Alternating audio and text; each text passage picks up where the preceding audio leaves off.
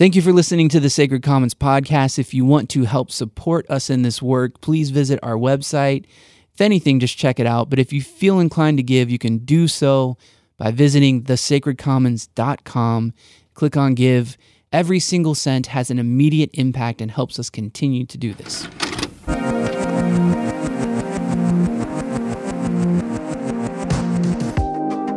about I do the intro this time? Go ahead. Well, hi everyone. Welcome back to an. Ah, that went well. Take two. Well, hi everyone. Welcome back to another Lectionary Musings podcast. I'm Diana, I'm JP. and you're listening to the Sacred Commons Lectionary podcast. No. Try Well, that again. last time I said you're listening to the Sacred Commons Lectionary podcast, and I forgot to say Lectionary Musings. Okay, I'll try again. Okay. Today we are going to be musing about our text from Saturday, which we are going with the lectionary for the second Sunday in Lent. Mm-hmm. So that would be Luke 13, 31 through 35. Yes, JP, you have a question. I see a raised hand. Would you like me to read? Yes, that would be wonderful. All right. I see that hand. A reading from Luke 13, verses 31 through 35. Some Pharisees came and said to Jesus, Get away from here, for Herod wants to kill you. He said to them, Go and tell that fox for me. Listen, I'm casting out demons and performing cures today and tomorrow, and on the third day I finish my work. Yet today, tomorrow, and the next day I must be on my way because it is impossible for a prophet to be killed outside of Jerusalem. Jerusalem, Jerusalem, the city that kills the prophets and stones those who are sent to it. How often have I desired to gather your children together as a hen gathers her brood under her wings, and you are not willing. See, your house is left to you. And I tell you, you will not see me until the time comes when you say, Blessed is the one who comes in the name of the Lord. The word of the Lord. Thanks be to God.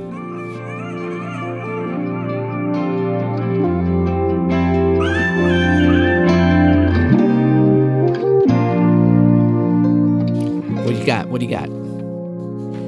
What do I have? Mm-hmm. Well, I think we can set it up a little bit, and this comes. You want to tee it up a little? Yeah. Th- this comes um, before Jesus goes to Jerusalem, and we're getting ready. We're coming up upon um, Easter. So, this is the, the days and the weeks that are leading up to that. So, Jesus knows what's coming. Um, not everyone around him knows, but he knows. And um, so, I, I like a couple things in here. I'm sure you're going to talk about it. You talked about it Saturday. Calls him a fox, which I, you know, I get it. Sometimes it's We- okay to call kings foxes, Yeah. Um, especially when they kill your cousin. mm-hmm. Yeah. And Herod's dad tried to kill him when he was a baby. That definitely stands out. He just straight up calls him a fox, which was not a compliment. Not a good word, no. not a good name. Yeah. What else? A couple things. Um, another thing that stands out to me is that he refers to a hen gathering her brood under her Mm. wings. So um, I think that that's a really interesting reference um, Mm-hmm. from a female perspective, Mm-hmm. and also the protection that he's talking about. Um, so that stood out to me too. Kind of cool story. N.T. Wright, in his commentary, he talks about how they have discovered uh, barns that have burnt down. They've discovered hens that were charred, but the chicks were alive under her wings. Wow. It's kind of a powerful image to yeah. think about. And I think Jesus knows the tendency of mother hens. I Mhm. think it's interesting that he chooses a female animal to represent his affection and how he Mhm. cares for for people. But I also think he's following the tradition of the prophets and the tradition of the Old Testament where you see a lot of references to wings and Yeah. female animals. Isn't there a verse about a mother bear too? Mhm. God being kind of like a mother bear. Um, and so, what I love about this text is how there's this tension of telling the truth and being affectionate all in the Mhm. same. Uh, yeah, it's a lot in just a couple sentences. yeah, like in the same body. Like Yeah. there's this. There's this, you tell that fox, and then this sort of lament, oh, I wish I could just gather you together. Like, Mhm. um, it's the same Jesus. Yeah. offering prophetic criticism, and he is referring to himself as a prophet. And so here is Christ offering this prophetic criticism about a city who's really bent, hell bent on its own ways, its own destruction, unwilling to listen, unwilling to learn from the Prince of Peace about the ways of peace, knowing that the end would be violence for the city, knowing what would happen. But yeah, he just gives this sort of really strong prophetic critique. And at the same time, he criticizes Herod, he critiques Jerusalem, but then he also has this loving moment where he says, I, I desire to gather you together like a hen gathers her brood. I want to read a quote. Yeah, I was going to ask you. I know you have some stuff. So what do you what do you got? JP? I really don't- I don't I, have- I, you've always got some really good quotes. So hit hit us with some quotes. I don't. I I'm fortunate enough to follow Jonathan Martin on Instagram, and he gave what I would call an Instagram commentary on this text that was just straight fire. So credit to Jonathan Martin and his awesome brain and heart and spirit. But he talks about in his post, he kind of talked about how we're living in a hateful time. He refers to what happened in New Zealand, and I do think we need to pause and just Yeah. say that to our Muslim neighbors and those who are faithful practitioners of the Islamic faith. Uh, we love you as neighbors. We stand with you. We are so sorry that this evil has happened once again. Mhm. And uh, we stand with you Yeah. in this time. We love you. And, and his post kind of spoke towards that. He talked about his hurt. He talked about how this is a hateful time where he fears that, that hate and fear triumphing over love.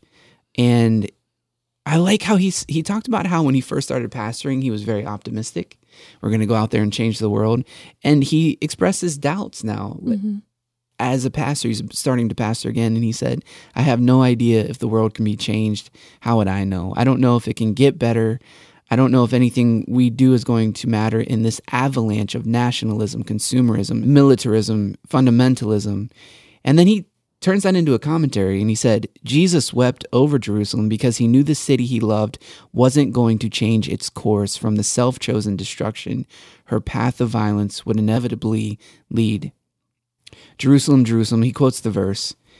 And then he, he kind of comes back after citing the text and encourages us to not be delusional, to not have this sort of blind optimism, to know that a lot of times cultures and cities are going to be hell bent on their own destruction. And I think that's what Jesus was saying as a prophet. He's about to enter into the city knowing what was going to happen, knowing what was going to take place, heading towards the cross, and knowing that the only true way of preserving life was going to be that mother hen route. I'm thinking of the mother hen. Yeah. And Jonathan talks about this. Uh, hold on. Oh, no. He quotes Barbara Brown Taylor. This is a quote from her Jesus won't be king of the jungle in this or any other story. What he will be is a mother hen who mm-hmm. stands between the chicks and those who mean to do them harm. She has no fangs, no claws, no rippling muscles. All she has is her willingness to shield her babies with her own body. If the fox wants them, he will have to kill her first, which he does, as it turns out. He slides upon her one night in the yard while all the babies are asleep. When her cry wakens them, they scatter. When she dies the next day, where both foxes and chickens can see her, wings spread, breasts exposed, without a single chick beneath her feathers. It breaks her heart. But it does not change a thing. If you mean what you say, then this is how you stand. End quote. And then Jonathan goes on to write, like this one guy pictured outside a mosque, and he shows a picture of a guy outside a mosque in Manchester yesterday holding a sign. It basically said something like, I love you, I'm here to serve you, you Yeah. know. Um, he said, I want to find the strength to stand. What else could I do? And um, I think that's the call. We got to wrap this up because you got to get going. But I think that's the call that we have as believers, as Christians, as followers of Jesus, is a lot of the work we're going to do is mother hen work. Yeah, and there's always going to be foxes. And there will always be foxes. But we can be brave. hmm Yeah, I like that part in your sermon on Saturday that I feel brave when, hmm and I feel brave when I call a fox Yeah. a fox. and I feel brave when I am a mother hen, knowing that it's me for the chicks. You know, hmm so Yep. So we're not in the business of fangs and claws. We're in the business of wings, and God's in the business of wings as revealed in Christ. And there's still healing in his wings, and he still can hide us under his wings and there's shelter in the wings of God and in the the mothering tendencies of Jesus. We still find our courage and our bravery there, knowing that um, maybe one day we might be that mother hen. And a lot of times we feel like a mother hen when we face evil in the world. Yeah.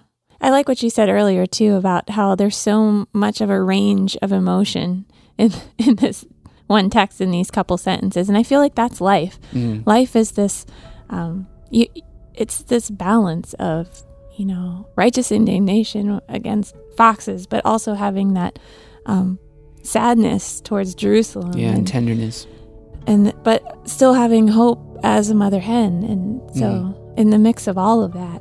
Yeah, all at the same time. hmm I feel like right now I'm more in in a mindset of calling out foxes. Yeah, I don't know. I just yeah, we have to be hopeful, and at the same time we have to be hopeful. hopeful, but yeah, Do hopeful we have but but, prophetic. but do we have to be hopeful?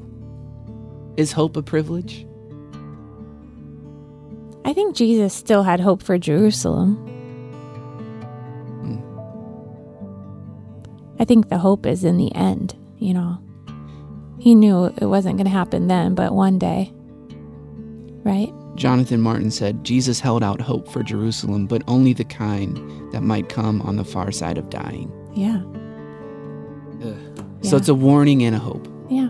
And I think that's where we can wrap this up is that we can have a, a kind of hope, but it is a hope that also issues out this lament and this warning that, oh, if we don't change, hmm Can I say something real quick? Yeah. I know I have to go, but um, I think that's one of the things that's so powerful now, um, celebrating the liturgical year and um, going through the lectionary is in the past, I felt like we would just kind of go through the year with whatever was inspired, and then you'd get to Resurrection Sunday, and it would be like Mhm. this huge joyous thing.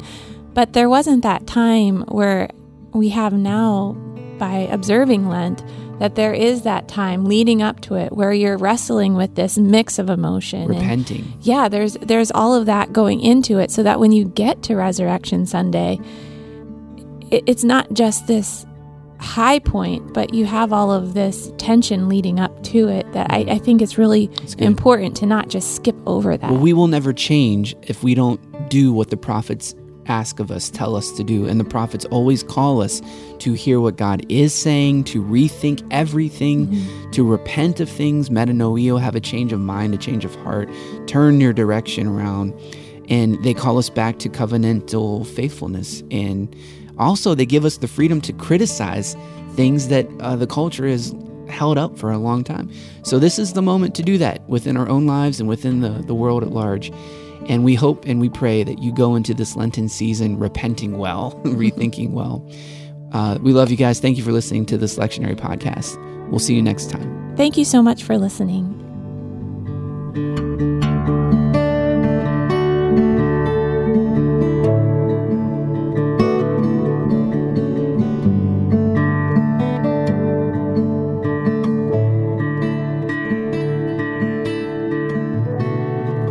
Now may the Lord bless you and keep you.